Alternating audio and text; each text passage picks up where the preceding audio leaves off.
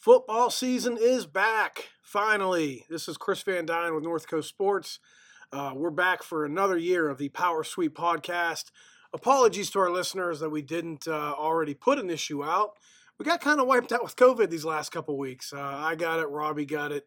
So we uh, didn't get a chance to do a preseason edition of the Power Sweep podcast. Um, I, I, don't think that anyone would have wanted me to, wanted to listen to me hacking through the entire podcast, uh, just coughing in everyone's ear the whole time. So we decided to hold off until today to do our first edition of the Power Sweep podcast. And it is an exciting time of the year. College football is right around the corner.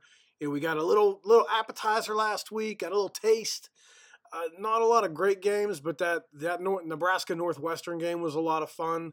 Uh, we did put out our first college side uh, of the year on Vanderbilt, and that was a, easy winner. Vanderbilt uh, looking like an SEC team for once, or Hawaii looking like they don't belong in the FBS right now. Uh, they're they're in pretty bad shape. Um, a couple things I want to go over real quick before we uh, get into this week's games. Uh, first off, want to say how excited I am for the upcoming NFL season. Last year, North Coast Sports was the number one handicapping service according to the Sports Monitor of Oklahoma. You can go to the sportsmonitor.com and verify that. Uh, NFL plays were 40 and 16 last year. 40 and 16.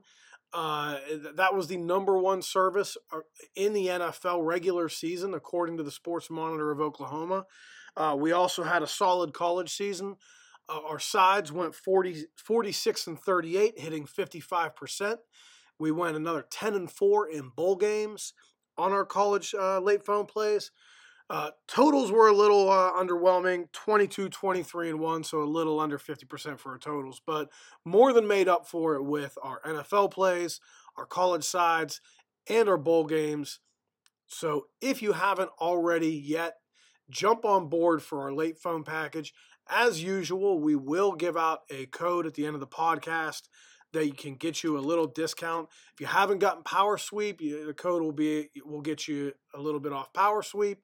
Uh, hope you've already jumped on board for that because the newsletter is a must-have during football season. A lot of useful useful information. Uh, last week, Power Plays, our, our other newsletter, gave out a, a three-star winner on Illinois. Uh, that was an easy winner, uh, as well as a, a, winner in Power Sweep on Vanderbilt. Uh, we did have a totals loser on Nebraska versus uh, Northwestern. We had the under that went over by a touchdown. But overall, uh, quality first at, at that week zero was was fair quality for us. Uh, we'd like to do a little better this week and uh, get the season started off right because this is the time of the year where we like to thrive. And like I said, uh, you know, we, we, did have a lot of success last year, hoping to continue that, and uh, also hoping to continue uh, having you all listen to the podcast. And as usual, we've got our two uh, my my two co-hosts, my my friends, my uh, co-workers, and uh, my buddies, Robbie DePola and Jim Seaman. Welcome in, guys. I'm glad to have you guys back, Jim and Robbie. Welcome back for another football season. Thank you, Chris, for having us. And welcome back to you, Chris. Thank you, Jim. How's how was your off season? Did you do anything exciting? Uh, did, did you make any coats? I don't know. What did you do? Make any coats? I don't know. It's like maybe for little kids. No, I no, I, I don't think I made any coats. Okay. Oh, you uh, should have. I mean, kids need coats. Nothing wild and crazy. Uh, visited uh, my daughter out of town. You know, fun stuff like that. Other than that, you know, nothing wild and crazy. How about you, Chris? I know you got. I know you got uh, a, a great big. Uh, got to meet one of your heroes. Yeah, John Carpenter. I did. Uh, that was a good time, and he gave me COVID. At least I'm blaming him. I don't know. I, I don't know who gave it to me, but screw that person. Hey, some people got a signature. You got COVID from them. Yeah, yeah. You need um, to pay for it too. Yeah, yeah. That was an expensive bout of COVID. Um, and then I gave it to you, Robbie, and then you got you got yours for free. So Yeah, I know. I got a discount. uh, Robbie, how you doing, man? It's good to have you back. yeah, good to be back for another year. Uh, seems like the off season uh, doesn't last very long. We're back at it. Seems like we were just doing this not too long ago. So excited to be back, though. Yeah, uh, we've decided that this year, whoever comes in last on our podcast uh, has to join a fight club. So uh, No, Chris. come on, Yes, no. hey Jim, can't talk about Fight Club. First rule of Fight Club. How do you not know this? Uh, Oh, but, but besides the fact, why? What are you even worried about? You mopped the floor with us last year. That's true. Yeah, Once I, I don't get cocky. I yeah. mean, Me and Robbie should be the ones freaking out here. Like, oh no, we don't want to get punched in the face. It might make me look prettier. My, my wife might like, like me more than that. I doubt that. Yeah, I got enough scars on my face. All right, so um, naturally, we're gonna get into these games, get into handicapping. Uh, it's it's an exciting football season. Uh, first week of games, you know, it's always kind of a mixed bag of crap with uh, some really good games. So right off the bat, Jim is going to give us a game that most of you probably would look at and say that's crap, but uh, there is some betting value on it, I think. And, and Jim's got some uh, points he wants to bring up. So Jim, you lead it off, man. You, you were number one last year.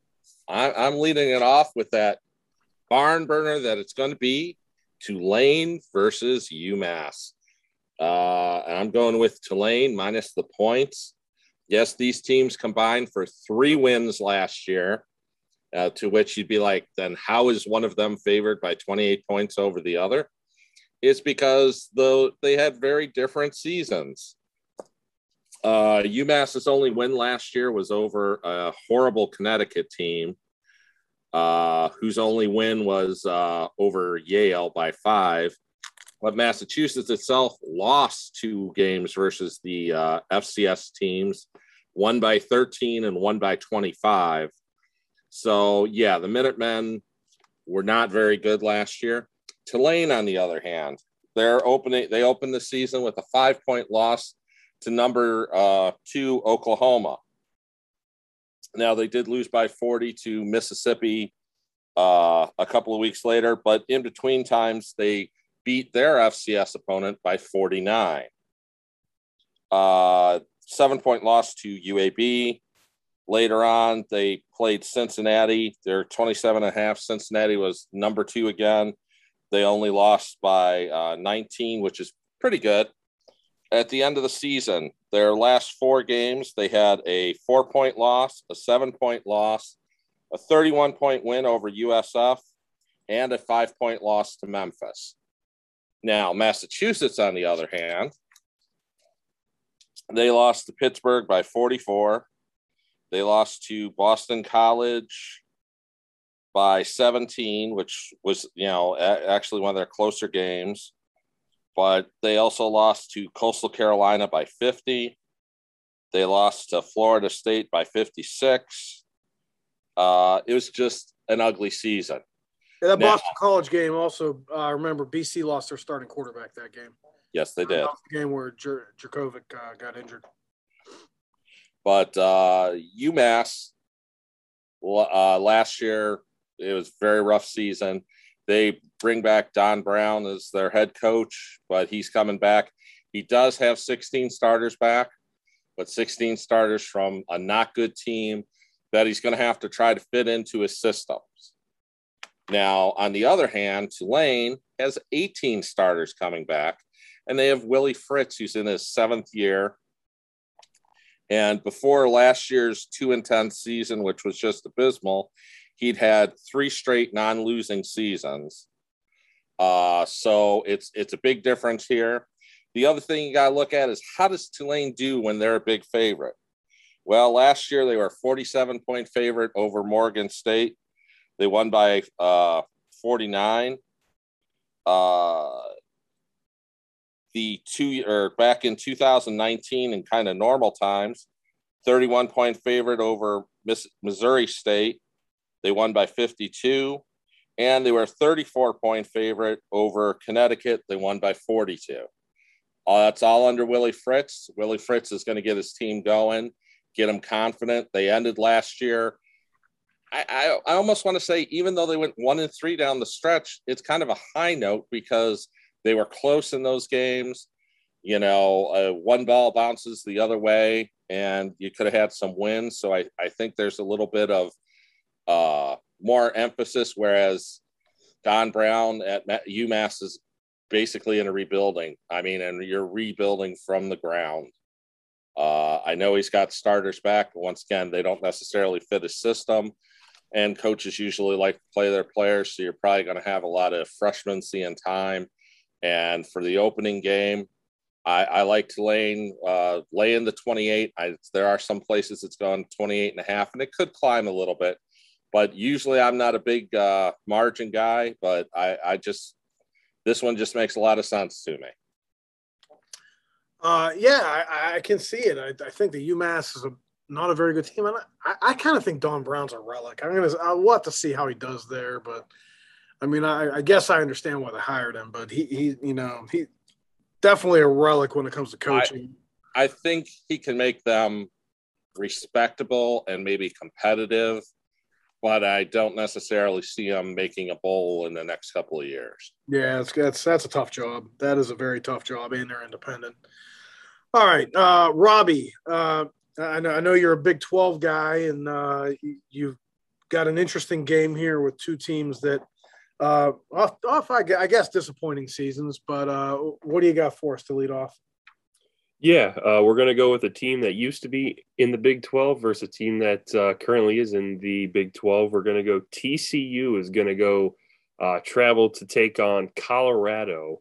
Um, and I believe that's a that's a uh, Friday night game in uh, yes. Boulder. So I got a little Friday night uh, football action for you. Um, yes, these are two these are two teams off two very disappointing seasons by their standards. Um, TCU last year went seven or went five and seven, and they parted ways with their longtime uh, head coach Gary Patterson, and so they're uh, looking to rebound um, under Sonny Dykes, who came over from SMU.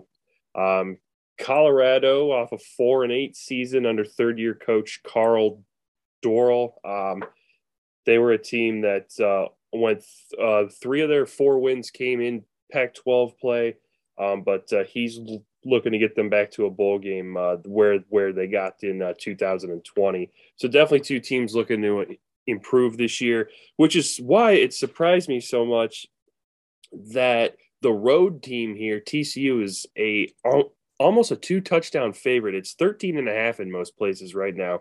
Um, it, it, it, it has crept up to 14 in a few spots. If it's 14, um, I like it even more. Um, but uh, Colorado, like I mentioned, is uh, in year three under Karl Dorrell, and they bring back 12 starters, uh, led by QB Lewis. They return two of their top three receivers. They add a Baylor transfer at receiver. Uh, they return three starters on the offensive line. Uh, they do lose five of their top seven tacklers, um, and their secondary is a bit inexperienced with just one starter, um, which is a bit concerning um, when you're there facing a TCU team uh, that does like to pass the ball. Uh, they have 10 starters back on offense, does TCU. But the concerning thing, or at least the puzzling thing for me, is that TCU still hasn't settled on a quarterback. Um, if you recall, TCU has Max Duggan, who uh, has started the past couple years. He he kind of struggled at times last season, and uh, Chandler Morris uh, took over, and he he played pretty well in the few times he stepped on the field for the Horned Frogs. So as of now, um, Sonny Dykes is not named a starter, and it sounds like multiple quarterbacks are going to play in that game. Uh, so it, it, they might struggle to get a rhythm if they're if they if they're inserting multiple quarterbacks uh, in there. TCU does have eight starters back on the defensive side of the ball, but their defensive line is actually rated as one of the bottom in the uh, Big 12, and they may struggle to get to the passer. And um, if they can't get to the passer, uh, the Buffaloes will have time to uh, throw the ball and uh, be able to have success running the ball. Um, and Sonny Dykes, when he was at SMU, was only three and ten as an away favorite And Colorado last year, even though they went four and eight, they finished strong at home, winning and covering their final three games at home, including including pulling a pair of upsets on Oregon State as an 11 and a half point home dog and Washington as a six and a half point home dog. And TCU just did go one and four on the road last season against the spread. Um, TCU is the better team here, in my opinion. They do have the big, big edge in experience, but Colorado just seems like a team. Uh, they had momentum coming off of last season. They get this game at home. Uh, playing there is not an easy place to play. I, I know the environment there can be good when the fans do show up. And I think Colorado, I don't think they'll necessarily win the game, but I think they can keep this game around a touchdown and definitely cover the 13 and a half. Yeah, that elevation might make a factor too. You know, playing there is tough, and I, I think the Colorado, uh, you know, while not one of the better Pac-12 teams, that they have been feisty in non-conference games in the past. Uh, you know, a couple years ago they burned us early in the season uh, in a couple big plays. Yep. So uh, we don't want to bring that up. uh, yeah, so I, I think that Colorado's a dangerous team, especially at home, and I think they can give uh, TCU a game. Yeah, I I, I, think that'll be a I think it'll be a one score game. I, I don't I don't envision it being a blowout either way. All right, I'm going to go for a game that I think will be a little bit of a blowout. Uh, I've got the Maryland Terrapins against TCU. I mean, I'm sorry, against Buffalo. That would not be a blowout. Uh, Maryland against Buffalo. Uh, this is a Buffalo team that uh, only has nine starters coming back you know, and they had a lot of issues going into last year. They lost their head coach uh, late in the summer after the spring was over. They, they hired Maurice Linguist, uh, who basically didn't even know the team going into the season. So it was a tough situation for Buffalo. Um, and, you know, it showed because they went from six and one and 20 to just four and eight last year and uh, struggled at times. This year, like I said, nine starters back they also have a new quarterback in Cole Snyder.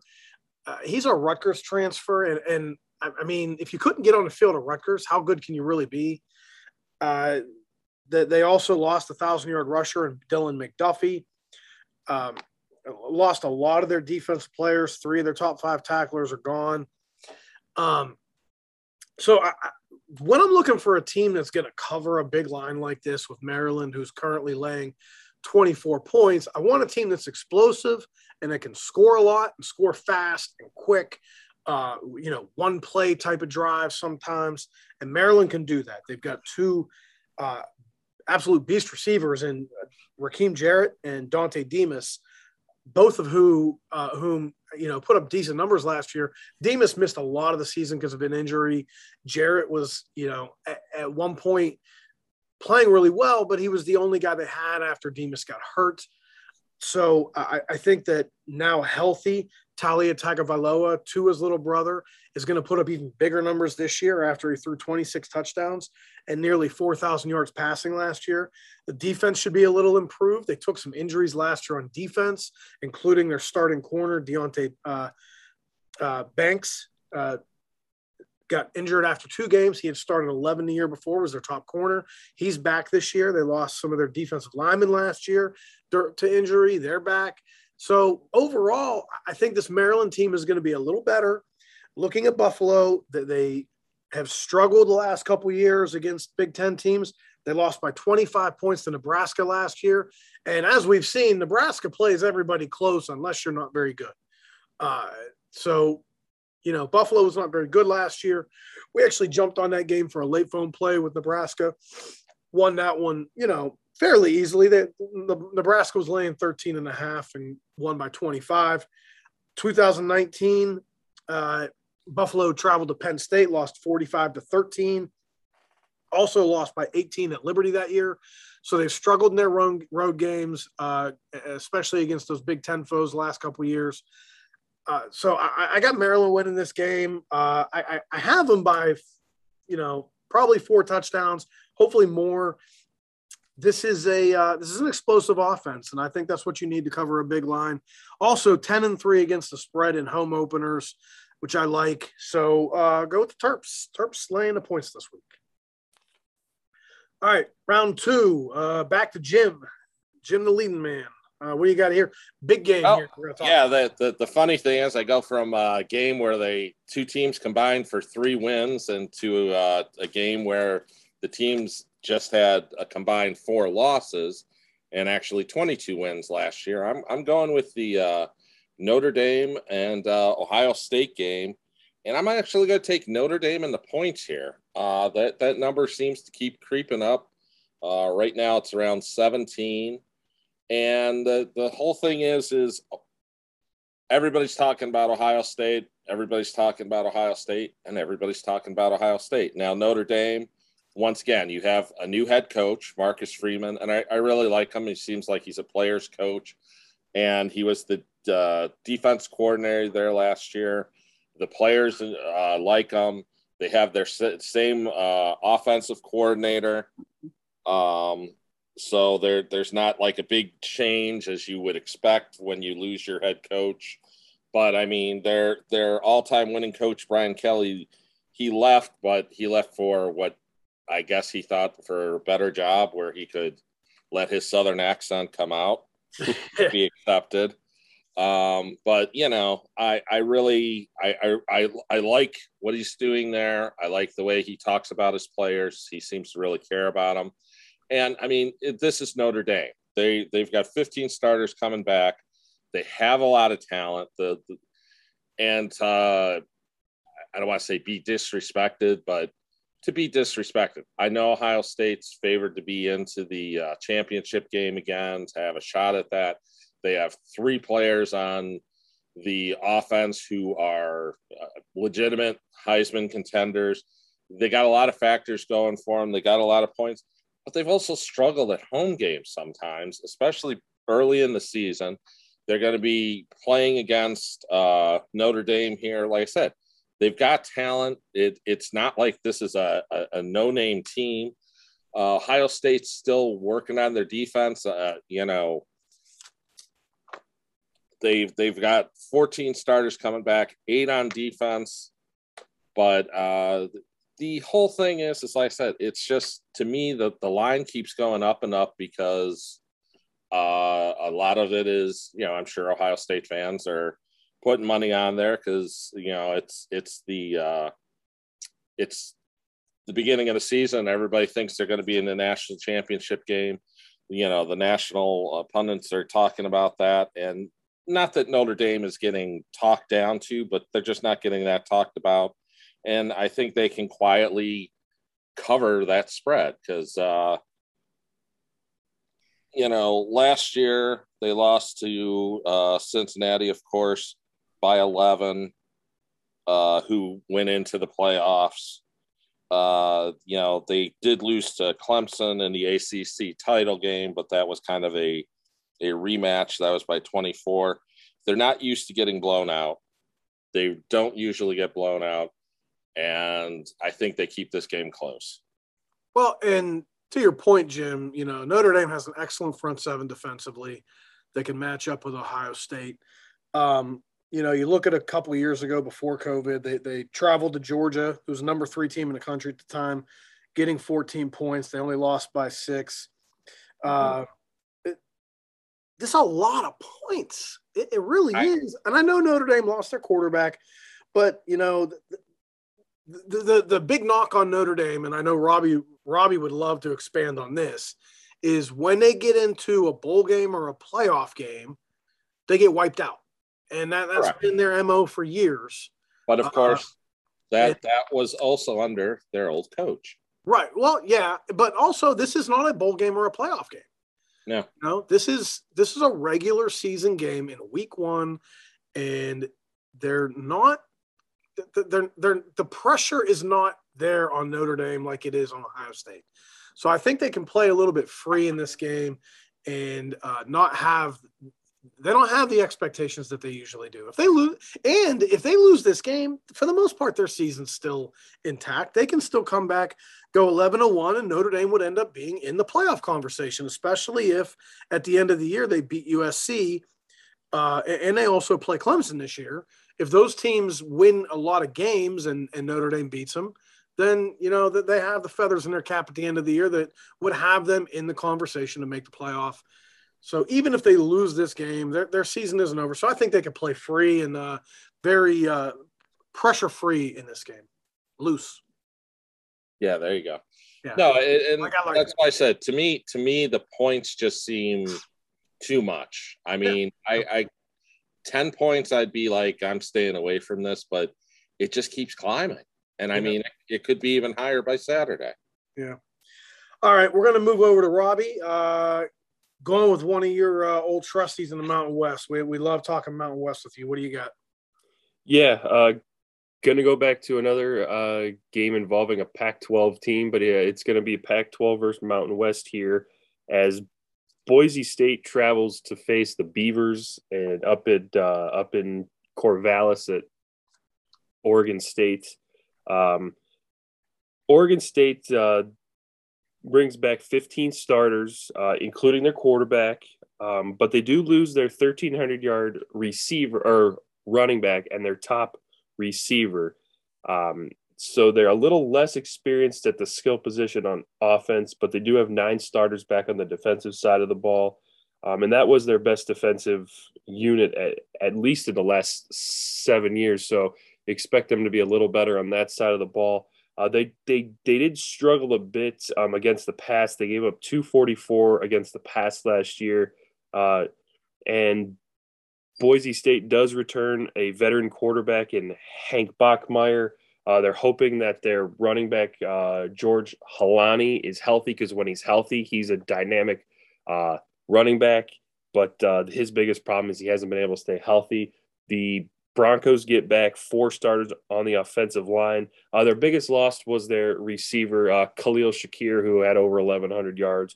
But for the most part, um, they do bring back a talented unit on the offensive side of the ball, and Hank Bachmeier's been in these type of uh, situations before. I mean, his first start, um, he went on the road and uh, they upset uh, Florida State, so uh, he's no stranger to playing in uh, big in in Power Five environments on the road. Um, Boise State overall is off a disappointing season. The last time they only won, they went seven and five, which is still a winning season. Made a bowl game, unfortunately didn't get to play, uh, but they went seven and five. But that was their lowest win total in a season since 1998, which is very surprising. They they've consistently won 10, 11, 12 games in a season um, for as long as I've been a fan of uh, football, and uh, they they have one of the more experienced teams in the country. They get back 17 starters overall, and um, while Oregon State does have what looks to be a pretty decent offense with their starting quarterback back, uh, Boise State overall is 13 of their top 15 tacklers back, um, and despite going seven and five last year, Boise State was very competitive in their road games, going five and one against the spread, and they even pulled off upsets of ranked BY of a ranked BYU team last year and a ranked Fresno State uh, team last year, and they beat Fresno forty to fourteen on the road, and they beat BYU twenty six to seventeen. Uh, so they have experience on the road.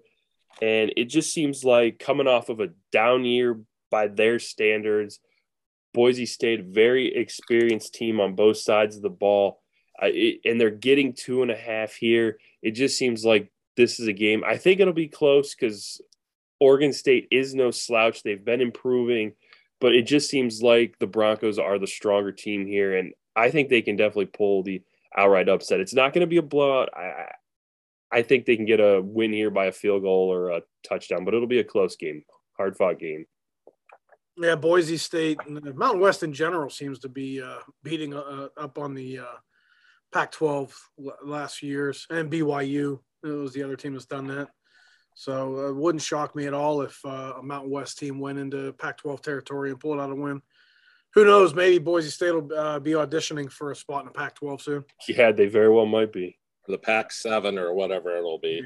All right, I'm What do gonna you got going over- for us, Chris? Yeah, I'm gonna go to uh, uh, well, a team that used to be in the conference I covered for uh, North Coast. Uh, used to be a CUSA team, now a Sunbelt team, Old Dominion. Um, you know that I'm not a big fan of what's going on in Virginia Tech right now. I, I don't I don't mind the hire with Brent Pry.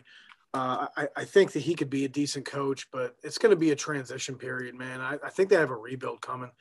Um, I didn't. I, I, thought they were a little hard on Justin Fuente. You know, he won some games for them. Sure, the expectations were a little higher than he was achieving, but come in. I mean, Grant Wells was underwhelming quarterback at Marshall who put up most of his, his success at Marshall against, against bad football teams. Uh, he threw 16 touchdown passes, 13 interceptions last year. They have a hodgepodge of so-so running backs that really don't move the meter. Uh, not a lot of weapons on the outside. It did add Jadan Blue, who back in 2019 had a thousand yards receiving, but hasn't done much since. Uh, a okay offensive line that's missing some starters. I, I just think that there's a lot to be, uh, a lot to improve on offensively and defensively. You know, the last couple years, uh, they they lacked size, they lacked uh, you know playmakers. Dax Hollifield's a pretty good linebacker for them, but you know Chamarri Connor at safety. But after that, you know the, the depth is not there in the defensive line. I'll tell you that much right now. Uh, the secondary depth is not there. They've got some holes, and I think the Old Dominion at home is a team that's primed to possibly, you know, to cover, but possibly pull an upset. They've got a quarterback in Hayden Wolff who has experience. They have one of the best uh, secret weapon tight ends in the country in uh, Zach Kuntz, who uh, was originally a Penn State uh, tight end, number PS number two uh, or number two tight end in, uh, in his recruiting class. So, you know, you have some weapons offensively, uh, an improving defense for Old Dominion. They've got seven starters back on defense, they have 10 back on offense. And this was a team that really finished the season strong last year, won their last five regular season games before losing to Tulsa in a bowl game. Um, you know, I'm not, not going to say they beat great competition, but still winning five games down the stretch they beat Virginia Tech last time they hosted them, and that was a better Virginia Tech team. And now you're getting uh, you're getting to host again in the opener, and a lot of hype around Old Dominion right now. They've they've moved to a new conference. The fans are excited. Virginia Tech's kind of expecting a rebuild, so I don't know that they're going to have as many fans there as they normally would. Ricky Ronnie, uh, Ricky Rahne, I believe is how you pronounce it uh, has done a good job at Old Dominion, Old Penn State uh, coordinator. So uh, one of and one of the things I, I, I noticed and we talked about was our Power Plays newsletter, who does pretty well with these uh, with these upsets sometimes, calling for Old Dominion to win outright in our projected box score, which you know blew my mind. 23 to 22 was the projected final score. Old Dominion winning uh, with a you know slight yardage edge, 353 to 327. Old Dominion has the experience edge, so I'm going to go with Old Dominion. Uh, wouldn't be a bad idea to maybe sprinkle some money line on this bet, but uh, otherwise, just take the Monarchs.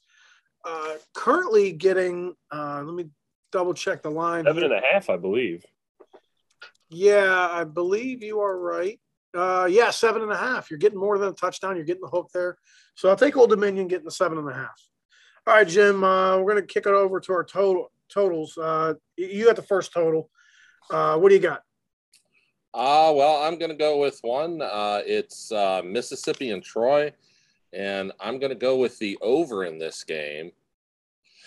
Um, basically because Lane Kiffin likes to score, especially against uh, non-conference foes. Uh, they do need, they're bringing in a new quarterback, but uh, it's Jackson Dart. Uh, he's transfer from USC, uh, one of the best uh, quarterbacks when he came out of high school. And I mean, you just look at, you know, like last year, uh, the, the total right now, I think, is 57 and a half. Uh, last year, uh, and once again, I know Mississippi had their starting quarterback back, but it's still Lane Kiffin. Lane Kiffin's good with quarterbacks for the most part. And uh, last year they they beat Louisville 43 to 24. So that's 77 points. Their next game, 71 points. Next game, 82 points. Then they had that low scoring 63 points game versus Alabama. And then they had 103 points uh, versus Arkansas.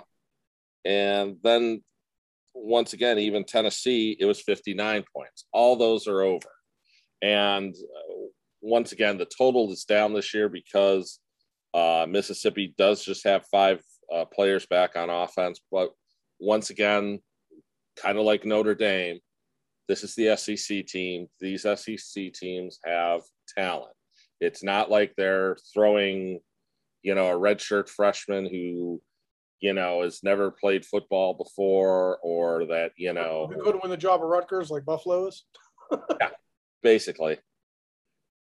So I mean, you you, you have that, and uh, when Lane Kiffin can score, Lane Kiffin likes to score, and plus he wants to get his offense um, some experience, get him some confidence.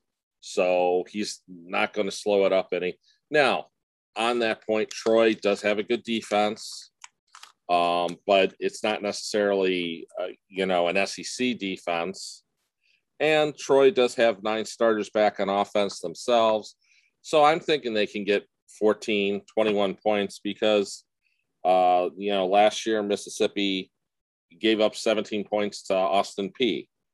So if Troy can get 17 points here, that means that all Mississippi has to do is score 40, and I think they can do that. I think the combination of the two can do that, and I, it's probably one of the few totals. It, the totals were a little bit rough this week, uh, at least the early ones. Looking at it, uh, you know, we'll see where the line goes by Saturday. But this is one that I liked, and uh, I, I really think that they can go over and actually kind of comfortably. Yeah, and don't forget, uh, Ole Miss also added Zach Evans from TCU, a stud running back. Uh, so a lot of talent on that old Ole Miss offense. Um, Robbie, uh, moving over, I, I, know you got a, uh, a, game involving a team that played last week, uh, and should be a good one. Yeah, um, I've got UTEP who uh, played last week um, in week zero. They're going to.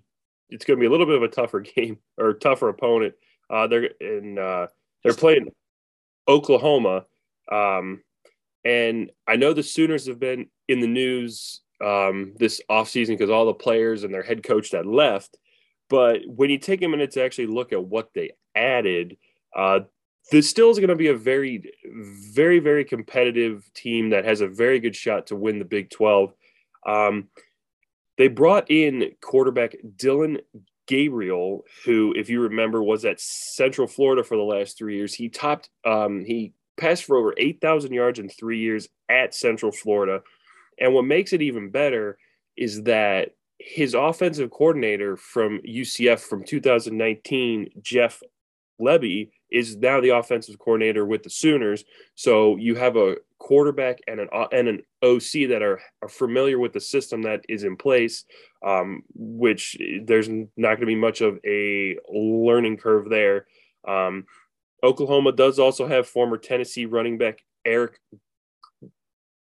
Gray. It's going to be his time uh, to be the main back there, um, and they they do have a receiver unit that, despite the losses, uh, still ranks in the top 25 as well. So Gabriel will have a lot of talented options to throw to. Um, and you mentioned Chris UTEP played last week. Despite losing 31 to 13 to North Texas, they actually outgained North Texas 400 to 399.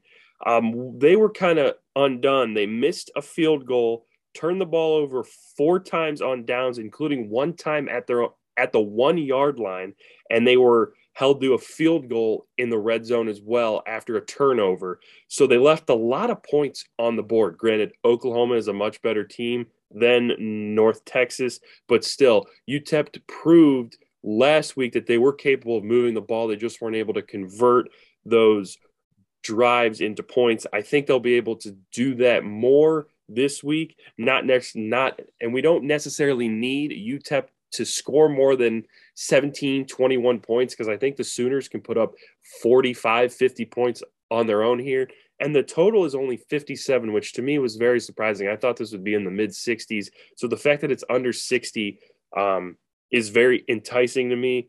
And um, I think that uh, this is a game I, I see like a 48 to 20, 48 to 17 score. And uh, that'll push that over the total for sure. So I'm going to go Oklahoma UTEP over 57. Yeah. And, uh, you know, UTEP only punted once all game last week. The, yeah. Their offense moved the ball. Gavin Hardison has a strong arm. I think he's a good quarterback. Uh, it, it's just going to take them some time to get going, but you know, in a blowout, you're liable to get a touchdown, touchdown or two down the stretch. That uh, against we love late scores and overs.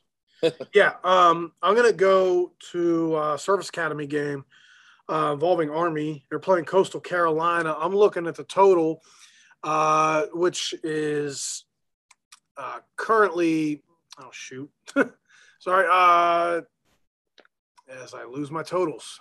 53 and a half. Thank you, Jim. Thank you. You're Sorry. welcome. Unprepared. Shame on me. Uh, 53 and a half. Got your back. thing with- Thing with this game is uh, Coastal lost a lot offensively. They have Grayson McCall back, but they lost the Heiligh Likely combo.